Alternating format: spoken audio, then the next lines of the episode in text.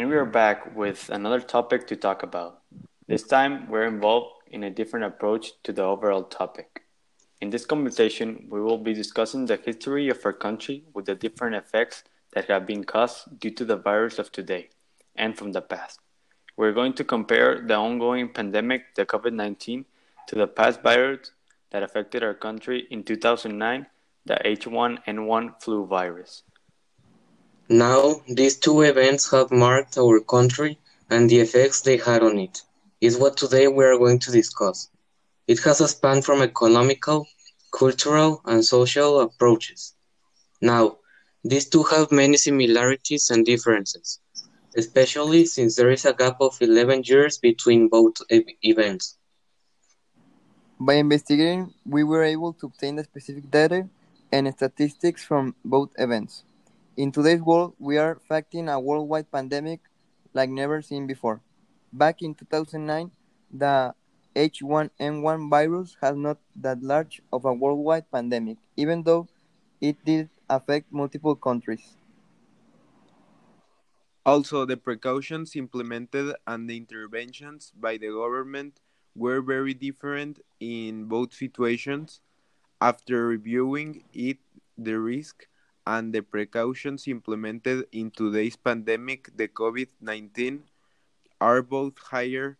Therefore, the government and many institutions made an obligatory quarantine for no more than nine weeks, and other decisions were taken like only essential business are allowed to run and the obligatory use of face masks in some states. Like Carlos said, the COVID 19 is a way larger pandemic than the H1N1 flu virus was. Looking back to 2009, people were not forced quarantine, nor it was mandatory to use of the use of face masks. President Felipe Calderón only suspended schools, libraries, and public gatherings for only 10 days, from April 26 to May 6 of that year. This had a minimal impact on society as the curve of infections was flattened and contained. After the 10 days of suspension, the vaccine was provided and overall from the first infections to the vaccine, it was two months of wait in which only 10 days were suspended activities. In comparison to the ongoing COVID-19, it has been three months since the first infection, nine weeks of quarantine, and no vaccine has been yet made. The economic impact that the COVID-19 and the quarantine have made on Mexico's economy is very large, and it hit one of Mexico's most important economic resources, the petroleum prices. It dropped the most of history almost by 82% its worth. This has affected not only the country's economy due to the importance of petroleum in the energy area, but it also affected Mexico's opportunity from foreign investment in its future projects, especially in Pemex. Multiple jobs have been lost due to the COVID-19. This is something that during the H1N1 flu virus did not happen. Due to companies running out, out of business and being left out with a very low budget, many of them had to cut personnel, leaving over 700,000 people in disemployment. The H1N1 virus did not have a close approach economically to the COVID 19, but it did have a similar hit in the healthcare area.